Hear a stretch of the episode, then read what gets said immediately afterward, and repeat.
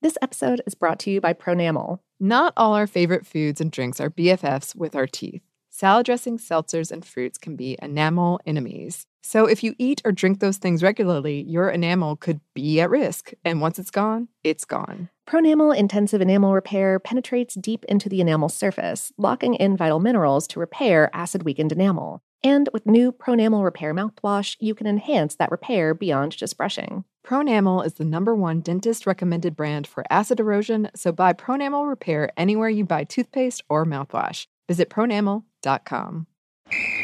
Ready? Let's go. Give me a vacation. Vacation. Give me a golf course. seventy courses. Let's get a water sport. Paddleboarding. Can I get excursions? Whale watching. Time for chill vibes. Beach yoga. How about a garden tour? Balboa Park. Give me a dolphin. What's that spell? San Diego. If you're happy and you know it, San Diego is the place to show it. Book your trip at san diego dot org. Funded in part with the City of San Diego Tourism Marketing District Assessment Funds. As important as choosing the right destination when traveling is choosing the right travel partner. Gene! Gene Fodor! Gene, was good! But be careful, because the worst trips result when two partners have two different agendas. The C I A really need your help, Gene. Freeze, Americano! Huh? Oh! Gene, run! Listen to Fodor's Guide to Espionage on the iHeartRadio app, Apple Podcasts, or wherever you get your podcasts. If you want to level up your marketing and business knowledge, look no further than the Marketing School podcast, hosted by Neil Patel and yours truly, Eric Siu. It is the number one marketing podcast on Apple and number fifteen on business in the United States. Now, if you want to listen to interesting conversations with operators that have been there, done that, also with other interesting guests, then listen to Marketing School every weekday on the iHeartRadio app, Apple Podcasts, or wherever you get your podcasts. Hello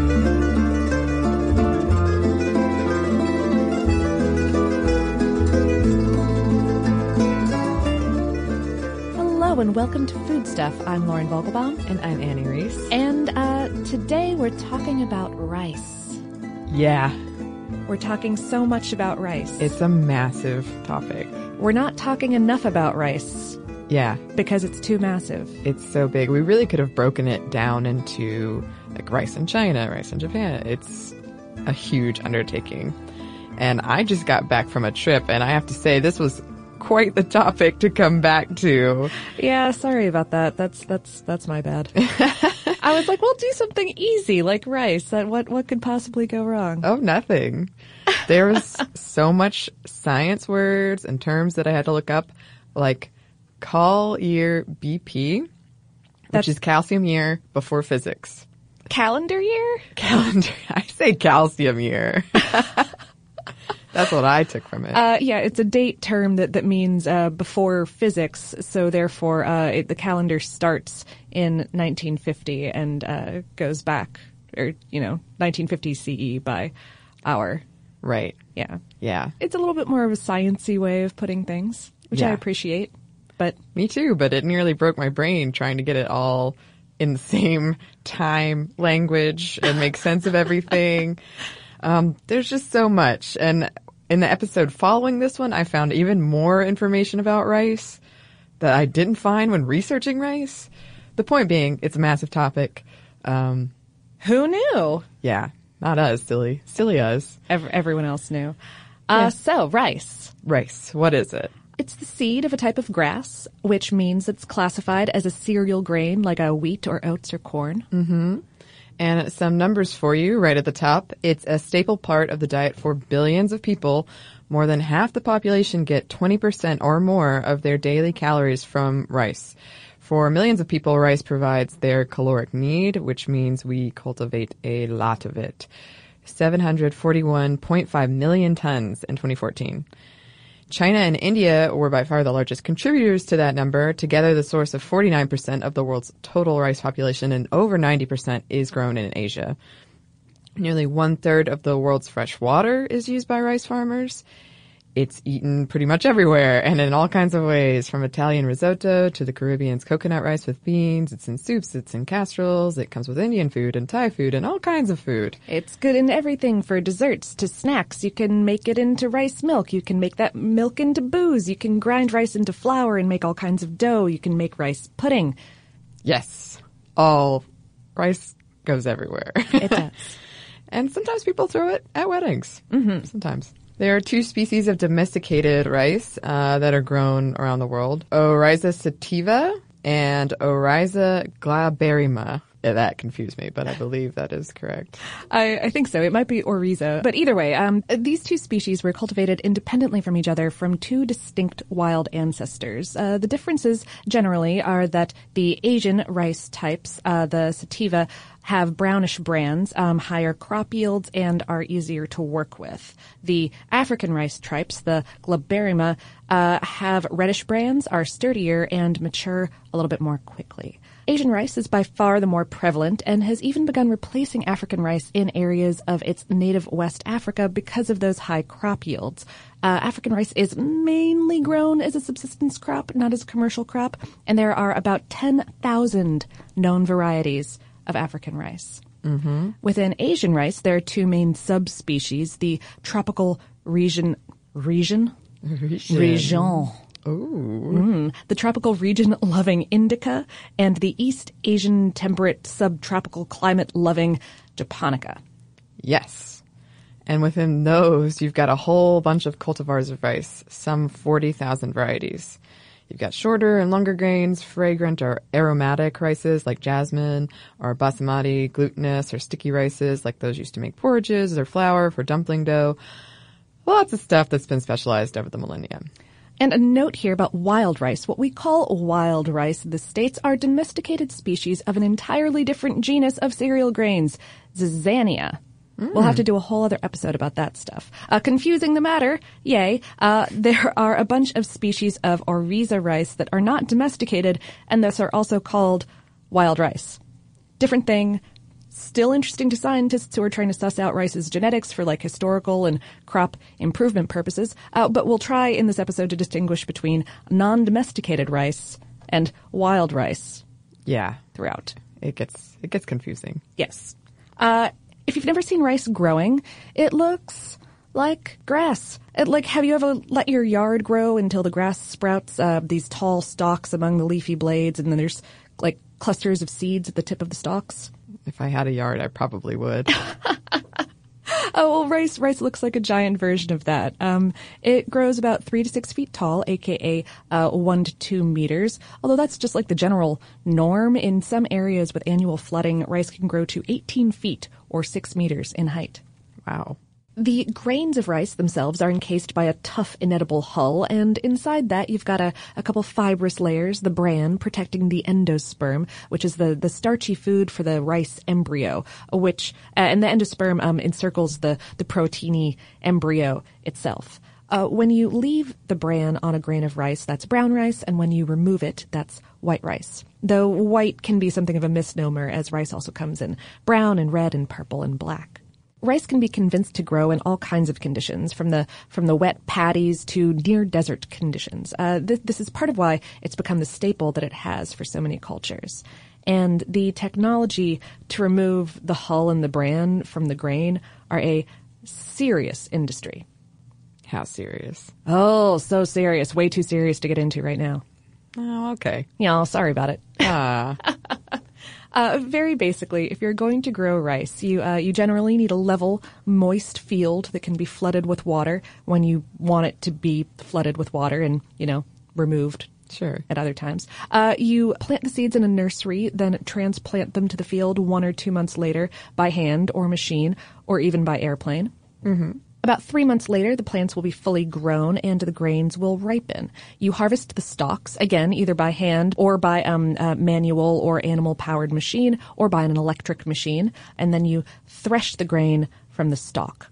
What you do with the stalks, the rice straw, is also a serious matter of industry, as the straw can be used to make all manner of useful woven objects.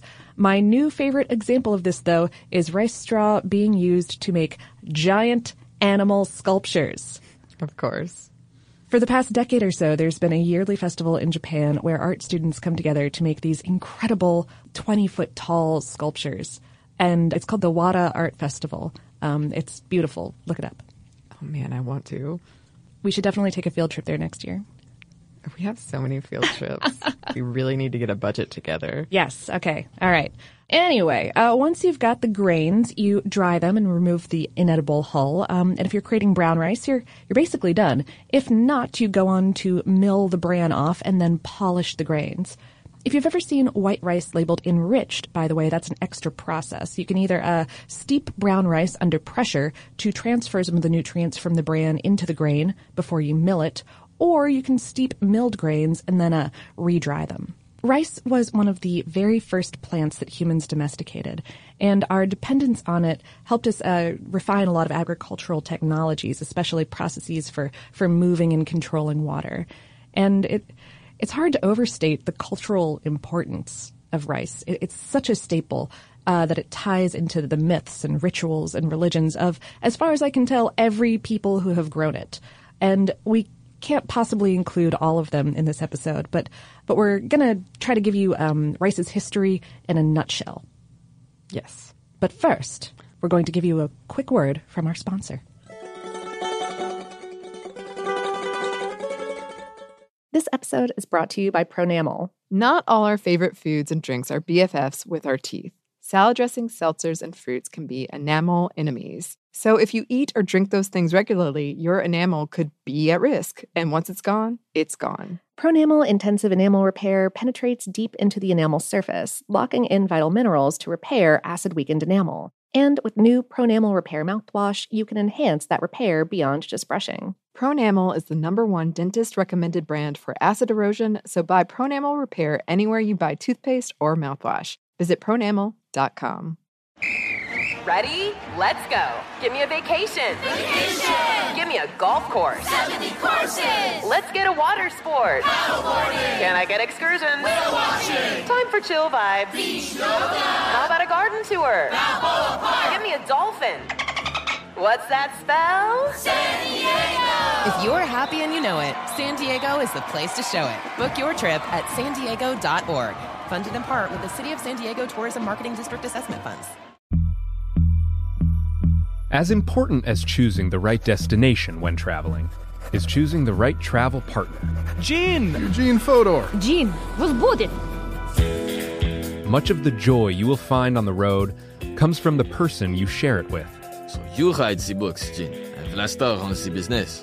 I understand now. It is a wise man who marries a wiser woman. But be careful and choose your travel partner well, because the worst trips result when two partners have two different agendas. Get down! I'm not stupid, Gene. Something is going on, and it's high time you tell me the truth. Freeze, Americano! Huh? Oh! Gene, run! So travel before it's too late. Your money will return, your time won't, and we're all too quickly approaching that final destination. Listen to Fodor's Guide to Espionage on the iHeartRadio app, Apple Podcasts, or wherever you get your podcasts. If you want to level up your marketing and business knowledge, then look no further than the Marketing School podcast hosted by Neil Patel and yours truly, Eric Siu. It is the number one marketing podcast in the United States and number fifteen on business in the United States. And it has amazing guests such as Alex Hormozi, Leila Hormozi, Cody Sanchez. We pull in these amazing interviews with other people that are not only great marketers, but actual operators. And the icing on the cake is Neil and myself were also operators as well. So we share learnings from the trenches. We share secrets that we otherwise wouldn't be sharing with other people. And we also share other advantages that will help you get ahead of your competition. So all you have to do is listen to Marketing School every weekday on the iHeartRadio app, Apple Podcasts, or wherever you get your podcasts.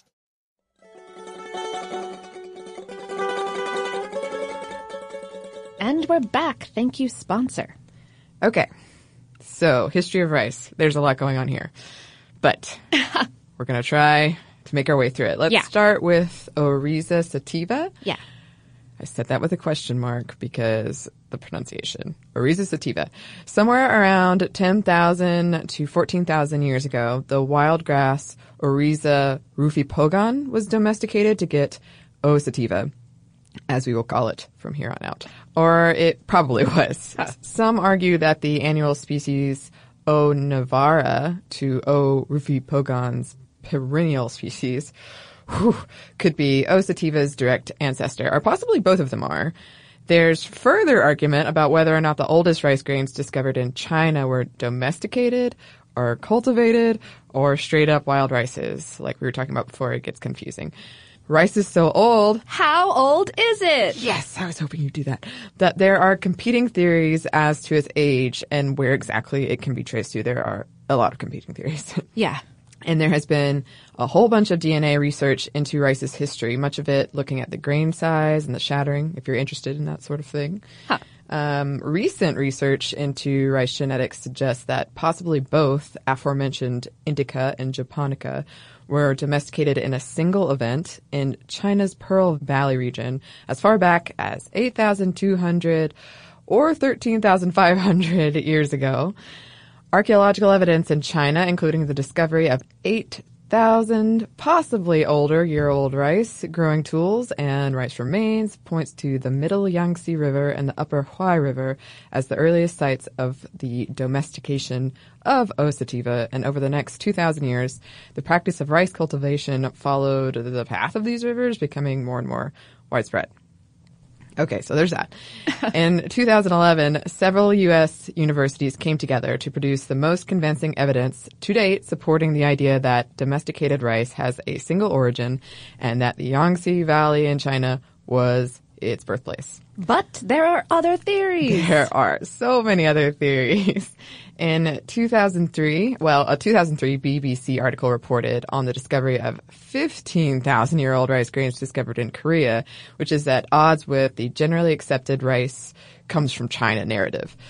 The assertion was met with skepticism in the scientific community, and it was sort of dismissed as a nationalistic effort. As some news from uh, from North Korea tends to be. Yes, some of it, yeah.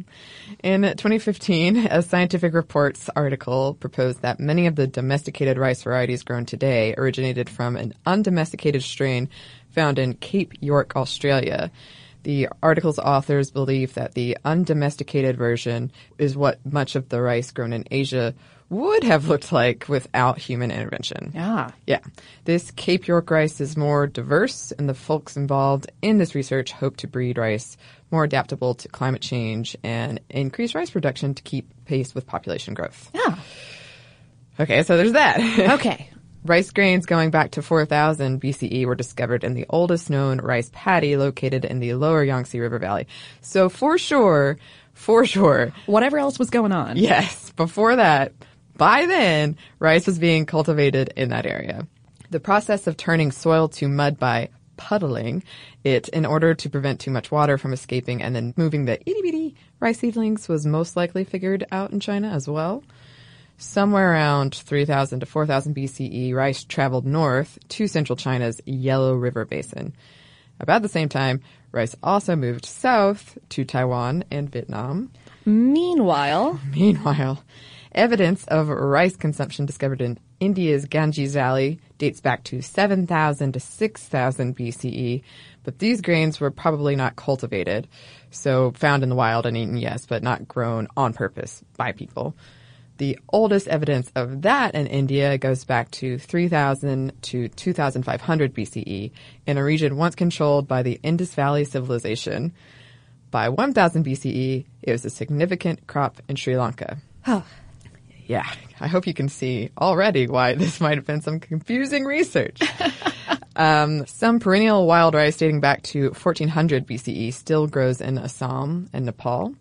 The spread of rice cultivation through these areas has even been proposed as a way of tracing the development and interaction of South and East Asian languages. Um, the different words that different cultural groups have for, for not just rice, but rice at all stages of like planting and harvest and processing show how these peoples uh, may have uh, connected and then settled.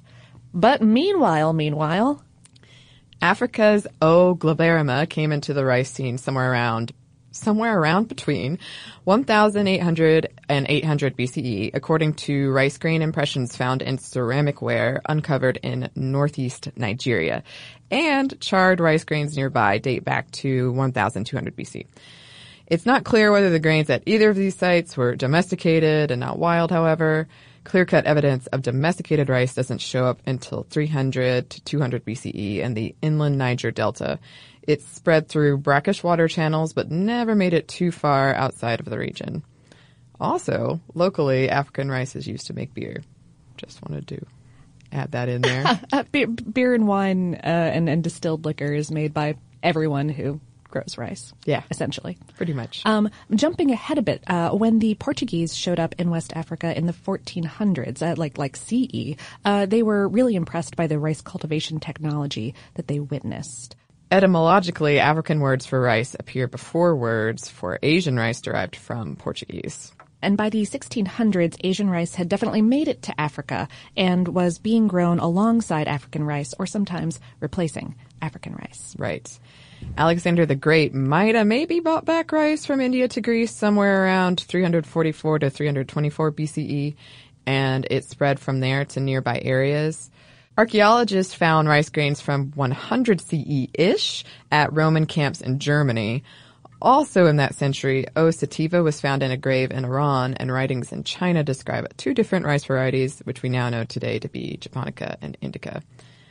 And somewhere around two thousand to six thousand years ago, the most commonly cited numbers are closer to two thousand. In what is now the Philippines, the Ifugao, Ifugao people carved the Banaue rice terraces into the side of the Ifugao Mountains. The UNESCO named sections of these terraces as a World Heritage Site. It is sometimes referred to as the Eighth Wonder of the World. Um, and they're really beautiful and impressive. Yeah. Yeah. They were built mostly by hand. They are still maintained by the Ifugao to this day, and they still use the original irrigation system.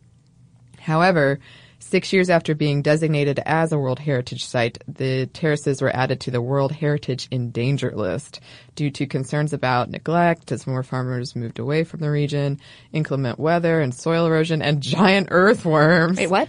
Yeah, that was listed on there, giant wow. earthworms. Jeez. In two thousand twelve, they were removed from the list thanks to conservation efforts. Um, and rice plays a pretty important role in Ifugao culture with harvest festivals and agricultural rites, but also to the Philippines at large. And here's a myth about the creation of rice in the Philippines at the time known as bohol. When the land of Bohol was plagued with famine, the land dry and rife with weeds, the people begged the goddess of mercy, Sapia, for relief. Sapia granted their request using drops of milk from her breast on the weeds. Nothing happened, so she asked the heavens for more milk, but instead, blood came out of her breast and onto the weeds. Hmm. To the plants, she implored them to be fruitful and feed her people. From her viewpoint in heaven, she could see the weeds produce grains, most of which were white, but some were red, depending on whether they got the milk or the blood. So the white grains being Asian rice and the red being African rice. The people were fed, and they took the seeds and planted them, and Sapia rejoiced. Ah, yeah. Asian rice appeared in Europe's Iberian Peninsula in the tenth century, courtesy of the Moors. Or was it the Moops? Seinfeld joke for anyone out there. According to records, it was grown Goodness. in Valencia and Majorca, but cultivation at Majorca seems to have stopped after the Christian conquest. Historians aren't quite sure if the two things are related. Long before this, Muslims introduced rice to Sicily, and writings put it at Pisa in fourteen sixty-eight and in Lombard Plain in fourteen seventy-five, where the Duke of Milan demonstrated the cultivation of rice on his model farms to encourage people to grow it. Oh. Yeah. And then from Italy, rice traveled to France, and from there in the fifteenth century, thanks to exploration and imperialism, rice arrived in the New World, in Mexico and Brazil in the fifteen twenties.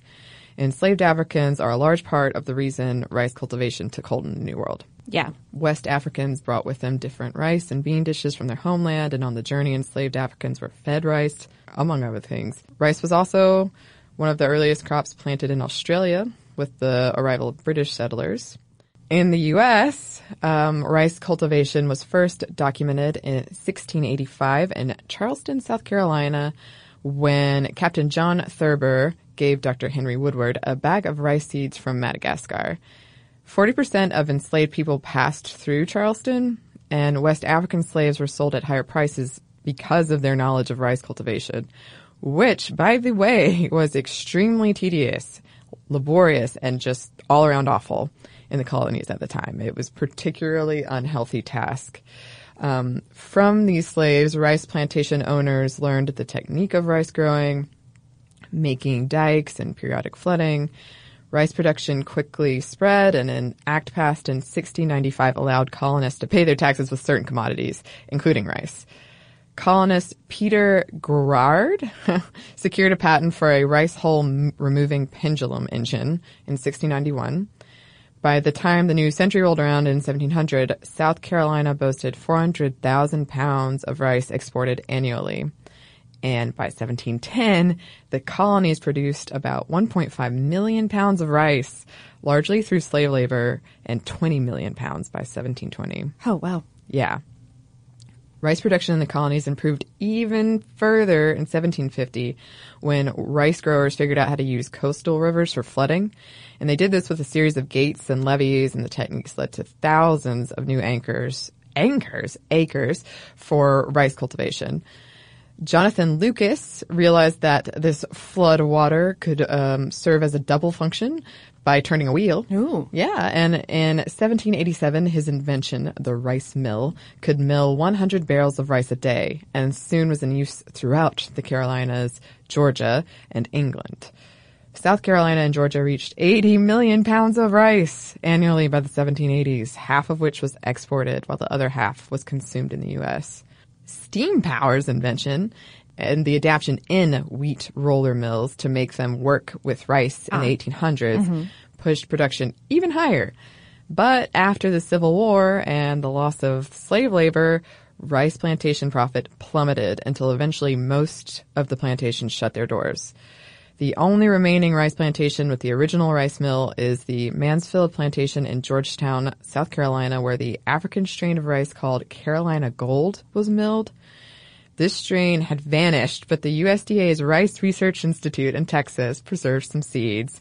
And a couple of years ago, Carolina Gold became commercially available again thanks to members of the, of course it exists, Carolina Gold Rice Foundation, and the founder of Anson Mills, Glenn Roberts. He was inspired by the growing progress made by an optometrist from Georgia who managed to procure the seeds from the Rice Research Center and produce, at his peak, ten thousand pounds of Carolina Gold, which he donated to the Savannah Association for the Blind. Huh.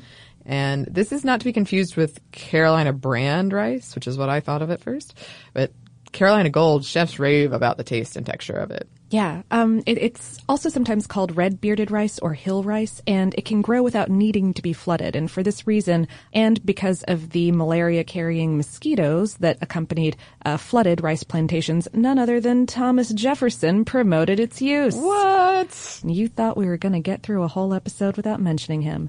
The whole Carolina Gold story is really amazing, and it ties into uh, the, the cuisine and livelihoods of, of cultures around the South and the Caribbean. It warrants a whole episode unto itself, which we will have to do yeah. some other time. The rice series. Yes. I really want to try it, Carolina Gold. Yeah. Someday. Yeah, I don't think I've had it either. Oh, no.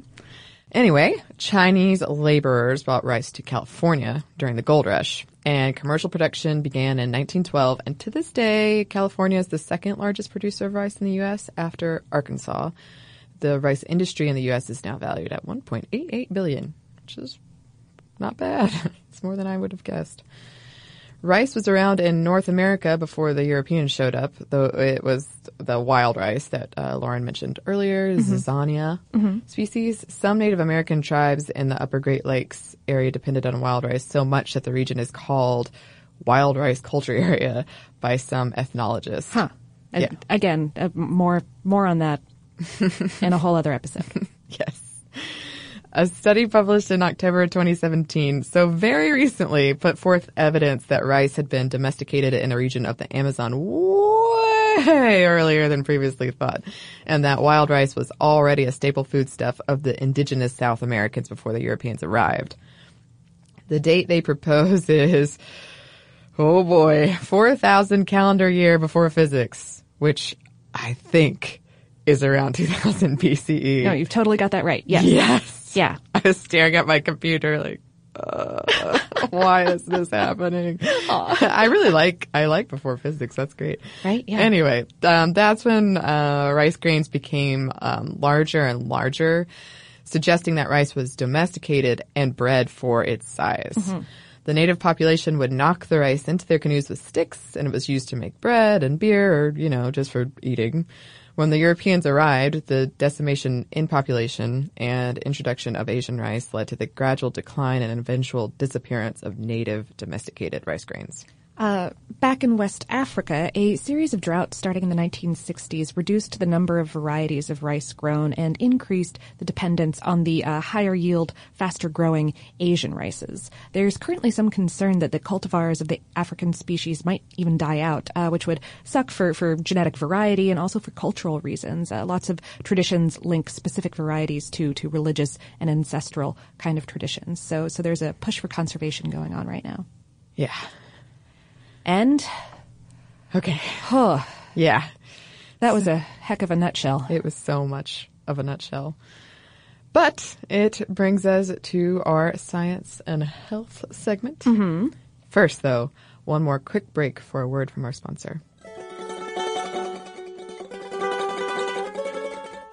This episode is brought to you by Pronamel. Not all our favorite foods and drinks are B F Fs with our teeth. Salad dressings, seltzers, and fruits can be enamel enemies. So if you eat or drink those things regularly, your enamel could be at risk. And once it's gone, it's gone. Pronamel Intensive Enamel Repair penetrates deep into the enamel surface, locking in vital minerals to repair acid-weakened enamel. And with new Pronamel Repair mouthwash, you can enhance that repair beyond just brushing. Pronamel is the number one dentist-recommended brand for acid erosion, so buy Pronamel Repair anywhere you buy toothpaste or mouthwash. Visit pronamel dot com.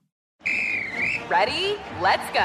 Give me a vacation. Vacation! Give me a golf course. seventy courses! Let's get a water sport. Paddleboarding! Can I get excursions? Whale watching! Time for chill vibes. Beach yoga! How about a garden tour? Balboa Park! Give me a dolphin. What's that spell? San Diego! If you're happy and you know it, San Diego is the place to show it. Book your trip at san diego dot org. Funded in part with the City of San Diego Tourism Marketing District Assessment Funds. As important as choosing the right destination when traveling is choosing the right travel partner. Gene! Eugene Fodor! Gene, was booted! Much of the joy you will find on the road comes from the person you share it with. So you write the books, Gene, and Vlastar runs the business.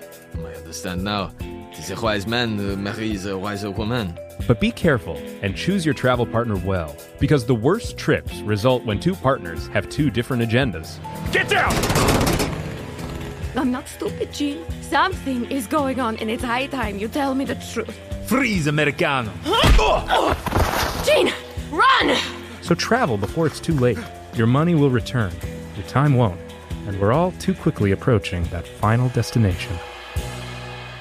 Listen to Fodor's Guide to Espionage on the iHeartRadio app, Apple Podcasts, or wherever you get your podcasts.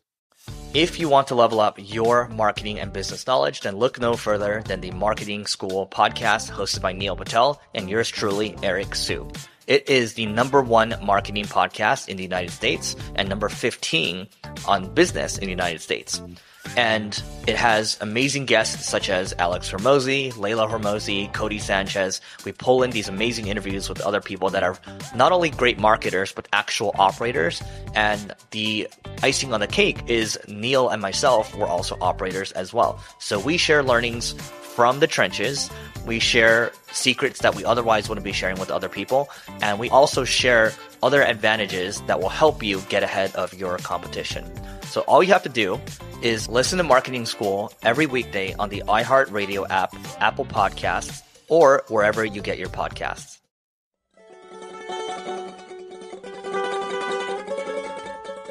And we're back. Thank you, sponsor. Yes. Uh, so, health.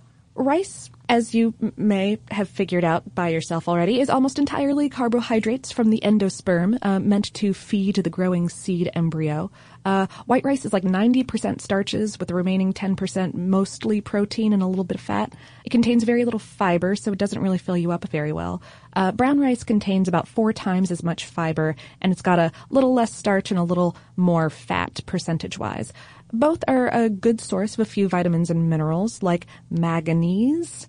Mag, mag, manganese. Mag, mag, mag, mag, manga, manganese. Not manga. Not manga. Different thing. That's a different, that's full of fiber though. Uh, let's just keep this. Uh, basically, um, rice isn't really, uh, great for you because of all that starch, and, uh, you should eat brown rice instead of white when you can, but you know, it's also generally cheap and versatile and tasty, mm-hmm. so, uh, no, no, no hatin'. In nineteen fifty-nine, the Ford and Rockefeller Foundations established the International Rice Research Institute, which formalized the work of cataloging and researching and conserving and improving all of the wild and domesticated rices grown around the world. Wow.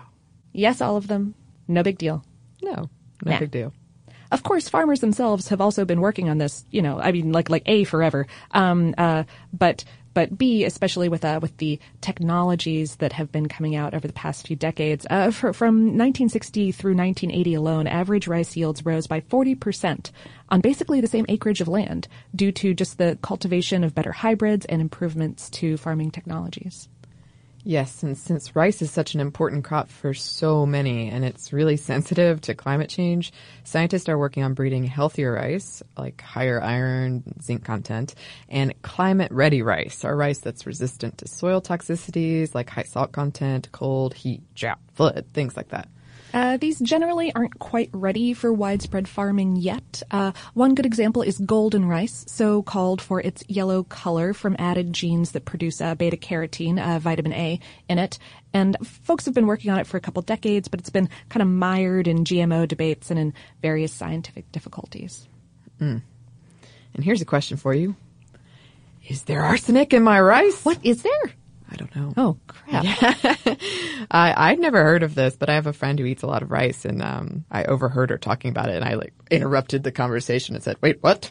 um, so there are two types of arsenic, organic and inorganic, and this is in the chemistry terms, not in like the food label. Oh, right, right. Yeah, no, no one is farming arsenic without using pest, without using pes, modern pesticides. That's not... yeah, that's not what's going on here. Yeah.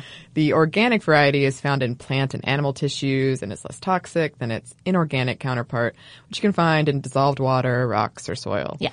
Both occur naturally in the wild, but the levels have been going up thanks to pollution. And because of the use of flooding and rice paddies, arsenic can seep from the soil into the grain, and rice and rice products consistently are found to have higher levels of arsenic than other common grocery items, up to ten to twenty times more than other cereal crops. Ooh. Yeah. Brown rice has higher levels than white rice since most of the arsenic is found in the husk. Consumer Reports, the website, the whole entity. Dot com. Yes. Yeah, sure. They have a pretty good set of guidelines when it comes to this um, arsenic in rice, like mixing grain consumption, the recommended amount you should eat depending on certain factors, like whether or not you're a baby, huh. and a way of cooking it to mitigate the arsenic level, huh. which is basically you wash the rice before cooking, and this could remove anywhere from ten to twenty-eight percent of the arsenic. Then boil it in more water than you're probably accustomed to, a six to one ratio, more like you're cooking pasta. Um, and this can remove up to sixty percent of the arsenic. Caveat, though, this is only if the water doesn't have arsenic in it. Oh. Right. Um, Otherwise. Fair. Yeah, the arsenic level will go up. So, um, as long as you're not eating boatloads of rice, I wouldn't worry about it too much, but yeah. definitely check out the Consumer Report about it if rice is a pretty regular part of your diet, just to be informed. Sure. Yeah. And also, there's the rice theory. The rice theory. The rice theory. What is this? There's a rice theory? Yes, there is. Uh, this is the name used to describe the observed cultural difference that a lot of us have probably heard about, wherein Americans or other Western countries are more likely to label themselves with words like friendly or energetic, whereas Asian countries, particularly um, people from rice provinces, will more often call themselves dependent on others or considerate. And the idea proposed here is that this difference might be more because of the differences of wheat farming and rice farming. Oh, wow. Yeah. Rice farming pre-technology is more difficult and requires more people working together and depending on each other than wheat farming does. And there, there's a lot of interesting studies here. Um, there's lower divorce rates and uh, less likely to turn in cheating peers in oh. rice provinces. Wow. Yeah. Um, when asked to draw themselves and their social networks, Americans typically draw themselves slightly larger than their friends, like slightly. Okay. Whereas the Japanese will draw themselves slightly smaller. Huh. And in China, the same difference showed up in Chinese students. But um, Chinese students from wheat-growing areas drew themselves slightly larger than those from rice-growing areas who drew themselves slightly smaller. So uh, it was it was a, a fascinating study. There's a, well, there's multiple studies if, if you'd like to check it out. And um, they proposed that I guess WEIRD is the it's an acronym for Western educated, industrialized, rich, democratic, and they were saying that the W should actually stand for wheat instead of Western. Ooh. Yeah, so that's that's a pretty bold and interesting claim. Yeah. All right. So what about cooking rice? Yeah, how do you cook it? Get a rice cooker. Oh, Done. I agree so much to be I mean, it's it's yeah, it changed my life. I don't have one, but I should get one because I have terrible luck with rice. Yeah. I just I don't know. I think I have too many things going on and then you forget about it and then all of a sudden it's burnt. It's burnt. Yeah. Yeah. Also, we have a How Stuff Works article about how rice cookers work that involves something called fuzzy logic. Super cool. Look it up. Yeah. We'll have to do a whole episode about, not fuzzy logic, but, but, about, but about rice cookers. Yeah. Yes. If you don't have a rice cooker, read the instructions on the package and be vigilant. Constant vigilance. Like Mad-Eye Moody. Be Mad-Eye Moody with that rice. Yeah. And that, that's really it. And you can add things in there like garlic or bay leaves or... Oh, yeah. Yeah. Mm-hmm. You, you're... Internet people, you can go and you can figure it out. We we believe in you. We totally do. Yes. uh, speaking of being internet people, so scenario. Scenario. You've done something very silly. Yes. And dropped your phone. Your much loved and super expensive smartphone in the water. If you take it out and you put it in rice, does that actually work? Mm, no. Probably not. Oh, in but... twenty have you ever done this? Have you tried this? Uh, I think I've recommended that other people try it, and now I feel bad. No, I mean it's not going to hurt it. um, a twenty fifteen study by a cell phone buyback company, they performed a series of tests on various drying agents, and they used um, uncooked white rice as one of their drying agents, and it placed last oh. in effectiveness oh. when compared to things like kitty litter, couscous, and instant rice. Oh, okay. Yeah. Hmm. Silica gel worked the best. That makes perfect sense. Except perhaps um, possibly leaving it out in open air, like taking it apart and leaving it out in open air. That might be even better than silica gel. But the results weren't airtight. Oh. Ah, yes. But this oh. is just a little tip in case this ever happens to you. I hope that it doesn't, but you know. Yeah. Our, all of our fingers are crossed. Yeah.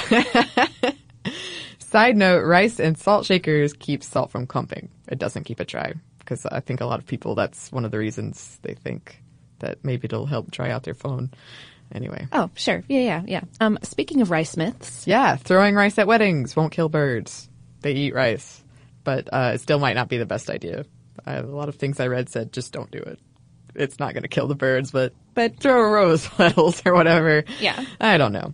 Uh, and I suppose it's something like a myth that rice is all cheap. But some varieties and brands can be very, very expensive, particularly in countries like Japan and Singapore. As of twenty sixteen, according to the Guinness Book of Records, the world's most famous rice was selling for one hundred nine dollars per kilo.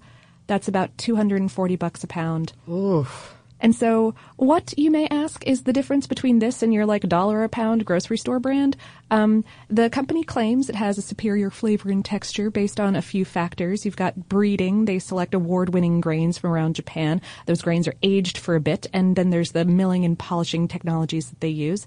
Uh, like I said at the top of the show, it is a whole industry, and people get very particular about the types of rice they use for different dishes and in different social circumstances. Uh, premium rice is absolutely a status signifier.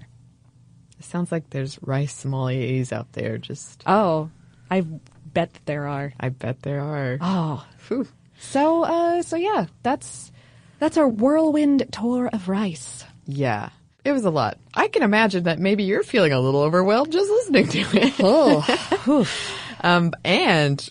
Like I said, in the the episode following this, there will be even more rice facts. So if you didn't get enough, there's always more rice there's facts. There's always more, and we will do follow-up episodes. Yeah, I think we just gave ourselves, like, so much homework. We really did. Okay. Uh, but now this brings us to listener mail. Listener mail, yes. Kim wrote in response to our cinnamon episode, "Back when we were in college and just dating, my husband, who does not cook, decided that his signature dish would be blackened cinnamon chicken, which I was all for, being quite fond of cinnamon. Understatement. For a couple of years, this was his, I'm going to make dinner dish, until one evening, it all went wrong. Oh, no. At this point, we were married and invited another married couple over for Sam's signature dish. When the chicken was already cooking in the pan, he decided that he underdid it on the seasonings and tried to add some. When the raw cinnamon hit the hot pan, it created what could only be described as a stinging gas cloud. We had to evacuate into the yard while letting the house air out completely. Sadly, he has been hesitant to give it another go, but we joke about it from time to time." Oh, no. I have to say that if there was a stinging gas cloud of cinnamon created by my signature dish, I might back off of it. I might be hesitant to return as well. I might retire that one. Yeah. yeah. Too bad, though. Yeah. Oh, it sounds delicious. uh, Rebecca wrote in, um, "My mom was taught the venerable art of butter sculpting by her great aunts, and she has taught her own progeny. We're not sure if it's actually a Polish tradition or just my family being strange, but Poles often make cakes in the shape of a lamb or, or little lambs made out of sugar to eat, so there is some precedence there. We sculpt the butter lamb on Good Friday, and on Holy Saturday, we, along with other Polish families in our town, go to church and have an entire basket of Easter food blessed for the next day's meal, a Polish sausage, decorated eggs, salt, bread, and, of course, our lamb. We sculpt the lamb by taking a cold but not too cold block of butter and cutting a series of slices off of it. Uh, when we have the desired shape, we push the slices through a sieve and then reapply the now fluffy wool back onto the lamb. Every year, the lamb gets a name, which usually reflects how it looks. Uh, there was the year that the tail was off, so we named him Stubbs, or the year that he had his hip jutting out a little bit more, so we named him Beyonce." oh. uh, and yes, butter or lamb-related puns often feature in the names. Yeah, that makes us so happy. That is so just completely, like, both of us are grinning. Yeah, and she sent pictures, and they were uh, amazing. Yes. Yes. So butter sculpture. Oh, it's great. Huh. So great. Yeah. Um, thanks to both of them for writing in. If you would like to write us, you can do so. Our email is foodstuff at howstuffworks dot com. We are also on social media. You can find us on Facebook and Twitter at foodstuffhsw, stands for How Stuff Works. Uh, we're also on Instagram at foodstuff. Big shout out to our new shiny producer. He's not too shiny. He's he's more more like a regular. Uh, regular, regular Sheen. regular Sheen, yeah. Uh, Dylan Fagan. And uh, we hope to hear from you guys, and we hope that lots more good things are coming your way.